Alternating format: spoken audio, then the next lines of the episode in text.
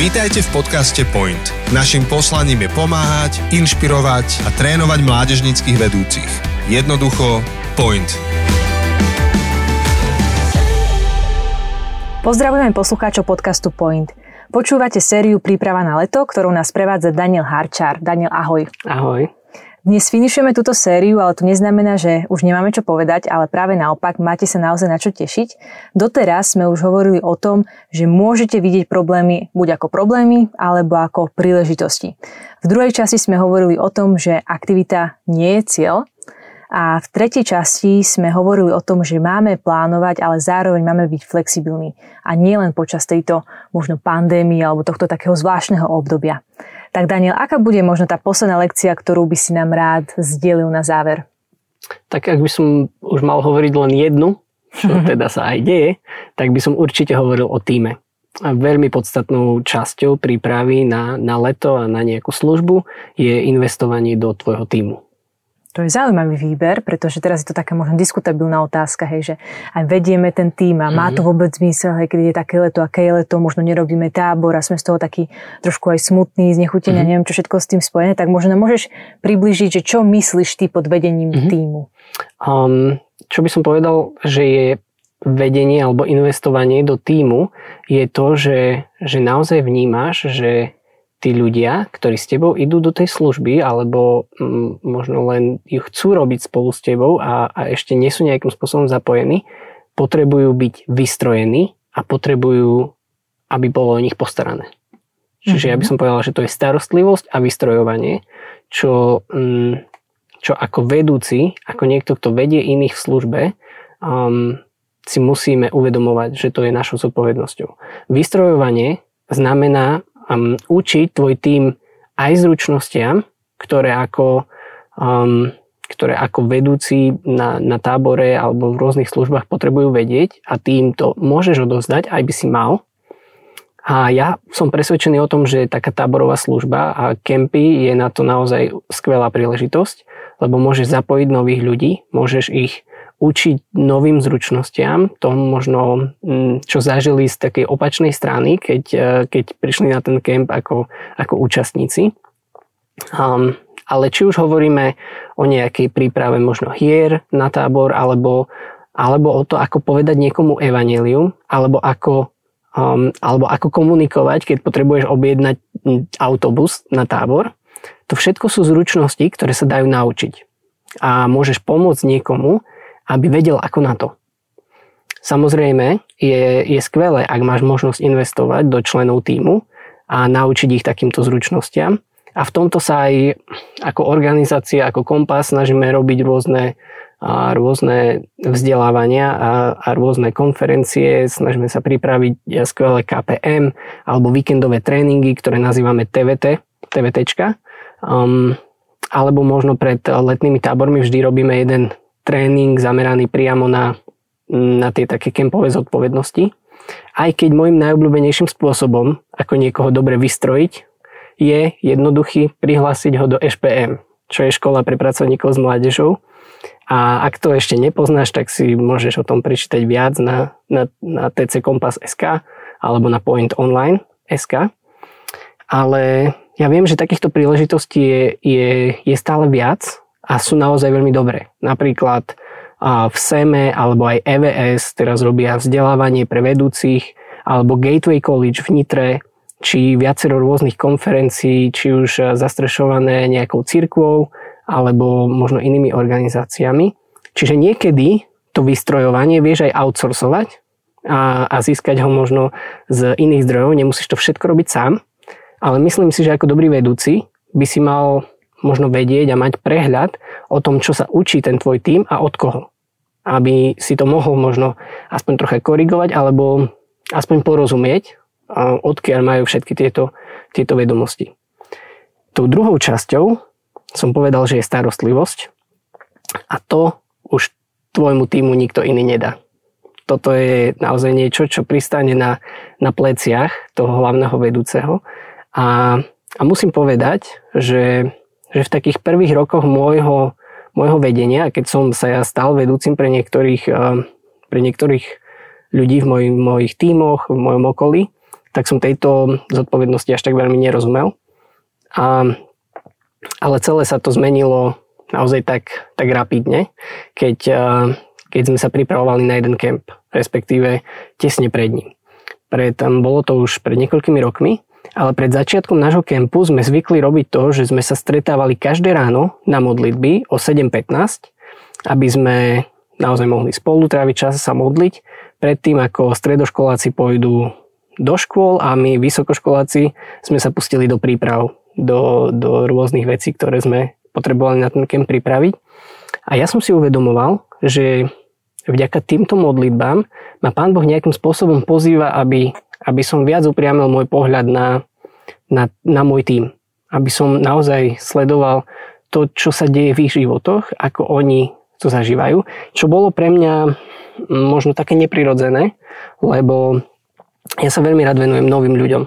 Ja um, možno som obdarovaním evangelista, a, ale mám naozaj veľmi rád to spoznávať um, nových, pýtať sa ich na ich život, čo si myslia o kresťanstve a, a naozaj um, rozvíjať takéto nové vzťahy. Ale vtedy sa stala taká vec, že, že vlastne deň predtým, ako mali prísť naši študenti na tábor, a keď sa už to bolo veľmi blízko, my sme už boli na mieste tábora, začali sme sa pripravovať, prišiel aj náš americký tím a spoločne sme trávili také prvé chvíle naše. A neskoro večer som ako vedúci láskavo som poslal všetkých, aby išli spať, lebo zajtra to celé začne a na to už čas nebude potom veľa. Um, tak som chcel ísť príkladom a išiel som aj ja do postele. Možno po takej hodinke, keď som stále nemohol zaspať, možno kvôli nadšeniu alebo očakávaniu. A tak som si povedal, že a tak pôjdem ešte teda skontrolovať, ako to a, tí moji a, kolegovia zobrali a či teda sa pobrali spať. A vybral som sa do spoločenskej, kde bolo zasvietené svetlo, čiže samozrejme tam niekto bol. Vošiel som do miestnosti a v strede sa modlili traja Slováci a jeden Američan. Sedeli na zemi, v kruhu, modlili sa a, a naozaj vyzerali, že, že to je niečo vážne, tak som ich nevyrušoval, išiel som teda ďalej, že pozriem sa možno aj vonku, či tam ešte náhodou niekto nie je. A keď som vyšiel von, tak som počul taký tichý plač. Bola to Zuzka, jedno dievča z môjho týmu, ktorá mm, myslím, že bola v týme po druhý krát. A keď som sa jej spýtal, čo sa deje, povedala, že sa jej zdá, že ona nemá na to, aby mohla slúžiť veď e, ona vôbec nie je dobrým človekom a, a proste ona to ne, nedáva. A vzal som ju dovnútra a začali sme sa potom rozprávať. Išli sme do ďalšej miestnosti, kde sme narazili na, na ďalších dvoch ľudí, ktorí sa rozprávali o niečom veľmi podobnom a ja som pochopil, že vtedy sa, že niečo sa deje. Mm-hmm. Že, že tam ide o viac, ako, ako som si možno myslel. A, a zrazu som pochopil, že, že viacerí vedúci cítia presne to isté ako Zuzka. Aj Slováci, aj Američania. A, a vtedy som mm, si uvedomil, že naozaj keď konáme Božie dielo, čo verím tomu, že ten náš tábor presne tým bol, mm, narazíme aj na nejaký odpor. A to naše dielo bude mať svojich odporcov. My sme sa mm, snažili činiť toto dielo a ten odpor bol naozaj taký razantný a potrebovali sme s tým niečo urobiť. A vtedy to bolo možno v podobe takýchto osobných útokov na to, na rôznych členov v, našich, na, v mojom týme. A teraz to môže byť možno niečo úplne iné. Môže to vyzerať inak, ale tie útoky tam budú. Preto potrebujú ľudia v tvojom týme, aby sa o nich niekto staral. A ja verím tomu, že tvojou úlohou je buď to robiť, alebo zabezpečiť, aby o to bolo postarané. Aby naozaj každý vedel, že, že sa o neho duchovne možno niekto stará. My sme vtedy, dopadlo to tak, že sme celú noc sa modlili s ďalšími vedúcimi a vyznávali sme, že, že proste z našich síl to nepôjde. Že my nie sme dosť dobrí, že nemáme na to, ale veríme, že konáme Božie dielo a že On chce, aby sa to stalo. A, a proste ten náš kemp prinesie to svoje ovocie. A celý týždeň kempu, ktorý ma čakal, um, som bol môjmu týmu plne k dispozícii a, a uvedomil som si, že to bola tá hlavná úloha, čo ja som si mal z toho zobrať, čo som ja sa mal z toho naučiť, že tá starostlivosť o tým, je v pozícii vedúceho nenahraditeľná.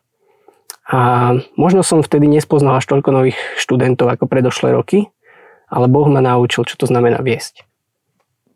To je pre mňa super príklad aj celkovo toho, že veľakrát, aj keď robíme takéto veci, či to sú možno tento rok denné tábory, alebo aj niekto má možno celý kemp, tak e, je to duchovný boj a asi si nezažil len jednu takúto situáciu. Asi si počas toho celého tvojho vedenia týmu zažil takýchto situácií mm, viac. Určite, určite ich bolo niekoľko. Hm. Ale stále asi je tam dôležité, ako to aj celkovo ten tým uchopí. A myslíš si, možno len tá starostlivosť o tým je pre človeka prirodzená, ako pre teba, ako pre lídra, alebo je to niečo, čo si sa aj potreboval rokmi učiť? Mm-hmm. Um, ako som povedal, pre mňa to zo začiatku nebolo až také prirodzené. Um, bol som naozaj viac zameraný na to, že, že ideme hlásať evanilium, chceme vidieť nových ľudí, spoznávať Krista a, a to bolo proste môjim zámerom a do toho som tak prirodzene investoval moju energiu viac. Ale možno aj čím som ja bol starší, tak som vnímal aj e, tých ľudí v mojom týme viac ako tých, ktorí, ktorí potrebujú tú moju starostlivosť, ktorí potrebujú vidieť, že, že im som plne k dispozícii a, a že tam nie som vždy iba preto, aby som povedal evanilium, lebo aj Ježiš mohol proste cestovať a povedať všetkým ten svoj príbeh alebo ja neviem, urobiť nejaký zázrak, aby to všetci na celom svete vtedy vedeli, ale rozhodol sa to urobiť iným spôsobom, že investoval do učeníkov, aby to oni mohli niesť ďalej. Mm-hmm. A aj sa o nich staral, aj ich vystrojoval a, a ich pozýval do toho, aby aby teda oni pokračovali. A ja to vnímam teraz veľmi, veľmi podobne, že, že toto je to, čo chcem robiť pre, pre môj tím. Chcem ich vystrojiť, aj sa o nich postarať a, a to ovocie, ktoré z toho konec koncov môže byť, bude o mnoho väčšie, ako keby som sa snažil to všetko robiť len ja sám. Mm-hmm. V tomto je naozaj uh, veľkým príkladom sám Ježiš, že on nás nezanechal iba tak, robte si, veď máte nejaký plán, máte nejakú agendu, ale bol v tom celom s nami. Super, tak eh, možno sa pozrieme na tento tým a na samotné vedenie. A ako môžem viesť tým aj v čase pandémie? Je v tom možno nejaký rozdiel, alebo vnímaš ty sám nejaký rozdiel? Uh-huh. Um, myslím, že, že je, to, je to možno trochu iné, keďže ľudia v tvojom týme budú si klásť otázku, že, že nemôžeme robiť tak, veci tak, ako sme ich robili predtým. A čo teraz s tým? A by som povedal, že to sú odpovede nájdeš v tých predošlých častiach, čo sme hovorili, že, že práve ten problém môžeš vnímať ako príležitosť um, a, a naozaj môžeš vidieť, že, že, že posunúť tých ľudí v tvojom týme do rozmýšľania, čo ja môžem teraz urobiť, je úplne skvelé. Čiže ako som už povedal, um, potrebujú vedieť od teba, že ste v tom spoločne, že vy uh, že, že tam je nejaká starostlivosť tvojej strany, že slúžite spolu, že chcete dosiahnuť um, Božie dielo a, a priniesť naozaj veľa dobrého ovocia a ty im ponúkaš tú svoju starostlivosť. Chceš ich vystrojiť a, a oni to potrebujú, aby, aby potrebujú sa rôznymi spôsobmi vzdelávať, nadobúdať nové schopnosti a, a naozaj môžeš im to dať aj, aj v tomto čase, keď, e, keď sa blíži leto, alebo keď teda leto už je tu a ty um, rozmýšľaš, akú službu ešte máte pred sebou, tak ich môžeš niečomu novému naučiť, možno novému skillu. Ale čo by som povedal a čo by som pridal, je úplne kľúčová vec. Um, pre mňa aj v mojej službe som si to úplne uvedomil a to je pripraviť sa na učenictvo. Mm-hmm. Proste učenické vzťahy sú naozaj mm, nenahraditeľné na to, aby tvoja služba mohla dlhodobo fungovať a dlhodobo pokračovať. A jedno také pekné prirovnanie, ktoré som počul, čo sa týka učenictva, bola, že mm, vlastne naše také mládeže, naše kempy, naše eventy, ktoré robíme, evangelizácie, všetky naše programy sú rôznymi takými vozidlami, ktoré sa nás snažia niekam dostať. Ale to učenictvo je tým palivom, ktoré potrebujeme, aby sa, aby sa to vozidlo rozhýbalo. lebo my chceme nabaliť možno a urobíme, ja neviem, veľkú konferenciu a chceme, vyzerá to, že chceme rozhýbať autobus, hmm. ale keď tam nemáme tie učenické vzťahy, tak to bude stať na zopár ľuďoch, ktorí to pripravujú, ktorí to celé urobia a, a keď sa to nebude odovzdávať ďalším, ktorí to môžu niesť, tak uh, sa to môže úplne zastaviť. A, a bez paliva to naše vozidlo nerozhýbeme. A ja úprimne, úprimne verím tomu, že, že som to videl fungovať aj v mojom predošlom zbore v Prešove a, a naozaj um, je to krásne vidieť tieto učenické vzťahy, ako jedna generácia odovzdáva to, čo vedia ďalšej generácii a táto odovzdáva ďalšej generácii. Na druhej strane je to veľká výzva činiť učeníkov, vyžaduje si to tvoj čas, tvoje peniaze, tvoje schopnosti a určite tvoje srdce. Um, ja som presvedčený, že budú nejaké ďalšie uh, série uh, v Pointe, pod, v podcaste Point o, uh, o učeníctve a teda nemusím to uh, rozvádzať ďalej. A tak len poviem uh, príbeh z môjho zboru, kde som teraz, z Obišoviec. Tak asi pred 4 rokmi som začal viesť náš mládežnický tím a všetci okrem jedného dievčaťa boli odo mňa o viac ako o 10 rokov mladší práve začali chodiť na strednú školu. A zapojili sme ich do služby a začali sme ich vystrojovať, učiť zručnostiam, pozývať na konferencie a venovať sa, poskytnúť starostlivosť, lebo tínedžerský život vie byť naozaj náročný. No, čo bolo jedným z mojich takých hlavných cieľov, bolo vidieť ich, ako to začnú odozdávať ďalším a ako začnú oni činiť učeníkov. A do minulého roka sme mali v zbore jednu takúto učenickú skupinku a jeden mládežnický tím. V podstate dievčatá, ktoré boli v týme, boli aj v tej skupinke. A, a teda to bola taká tá naša učenická starostlivosť. A minulý rok prišlo naozaj ku krásnej zmene, a, z ktorej mám obrovskú radosť. Um, pretože niekoľko mesiacov pred našim výletom, minulý rok, som, som povedal, že že som, myslím, že ten náš tým je pripravený, aby oni začali činiť učeníkov a aby oni začali viesť tieto skupinky. A v tom momente mali určite zmiešané pocity, a, ale prevládalo asi najmä to, že, že proste oni nie sú pripravení, že nemajú dosť vedomostí, že nevedia ako, aj keď to už niektorí možno 1-2 roky zažívali. Ale čo sa stalo, bolo to, že pán Boh pripravil pôdu na to. Ako sa tábor blížil, ja som to viackrát opakoval a, a som bol taký, že proste majte otvorené oči, modli sa za to, koho ti dáva Pán Boh na, na srdce. A čo sa stalo, bolo to, že sme mali najväčší tábor, čo sa týka počtu účastníkov v našej mládežnickej histórii. A, a ten môj tím a ľudia v ňom tú výzvu mali pred sebou a ju prijali. A naozaj ja som videl, ako už počas toho nášho tábora, počas toho nášho kempu oni, oni hľadali, že ako ja môžem začať tieto vzťahy, aby, aby som činil učeníkov viac a aby, aby som mohol naozaj ja týmto spôsobom prispieť.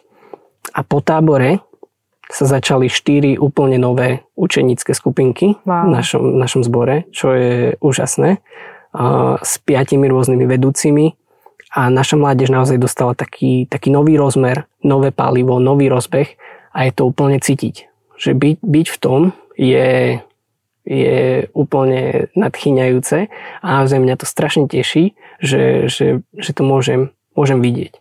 A som presvedčený, že aj teraz, počas tejto koronakrízy, je pre nás kľúčové vyhľadávať a viesť ľudí k týmto učenickým vzťahom. Mm-hmm. A tiež, ako sme vlastne hovorili v tej prvej časti, aj to sa mohlo zdať byť problémom. Človek, keď je možno starší a je v týme presne o 10 rokov s mladšími kolegovcami, alebo sa to mm-hmm. povie, spolu služobníkmi, tak to môže sa zdať byť tiež problém, pretože však už nerozumieme úplne, ako to funguje, ako fungujú tí mladí, ale vzal si to ako príležitosť, takže to je super. A že tie veci môžete teraz vidieť u vás v zbore. Ďakujeme, Daniel. Ja ďakujem Teraz by sa pekne. tu nahodili, vieš, také tie na távore. Ďakujeme. Čo by bol tvoj možno taký odkaz tým, čo počúvali celú našu sériu? Mm, tak v prvom rade som uh, veľmi rád, že ste si to vypočuli celé a veľmi dúfam, že vám to prinieslo možno taký nov, nový nádych, nový rozmer do tvojej služby a možno nejaké povzbudenie pred, uh, v tomto lete a v tomto čase a, a zažívame výnimočnú situáciu, o ktorej možno budeme vedieť roky hovoriť, čo priniesla a, a ako si to celé Pán Boh použije. A ja by som len chcel povzbudiť všetkých, aby, aby nepremárnili dobrý problém. To sú super slova. Na záver od teba. Ďakujeme ešte raz, Daniel. Ďakujeme za tvoj čas, aj za tvoju múdrosť. Myslím si, že silné posolstvo a silná výzva pred nami, tak naozaj aj vy, milí poslucháči, berte problémy ako príležitosť aj všetko to ostatné, čo sme hovorili počas celej tejto série. Ak si začal počúvať Point Podcast s touto časťou, tak ťa pozbudzujem, aby si počul aj predchádzajúce časti, pretože až vtedy to bude mať zmysel. Takže ďakujeme ešte raz, že ste nás počúvali, ďakujeme za váš čas a tešíme sa na vás na budúce. Čaute. Čaute. Toto je záver ďalšieho dielu podcastu Point. Ďakujeme, že ste si nás vypočuli. Tento podcast zastrešuje tréningové centrum Kompas. Naším poslaním je pomáhať, inšpirovať a trénovať mládežníckých vedúcich. Jednoducho, point.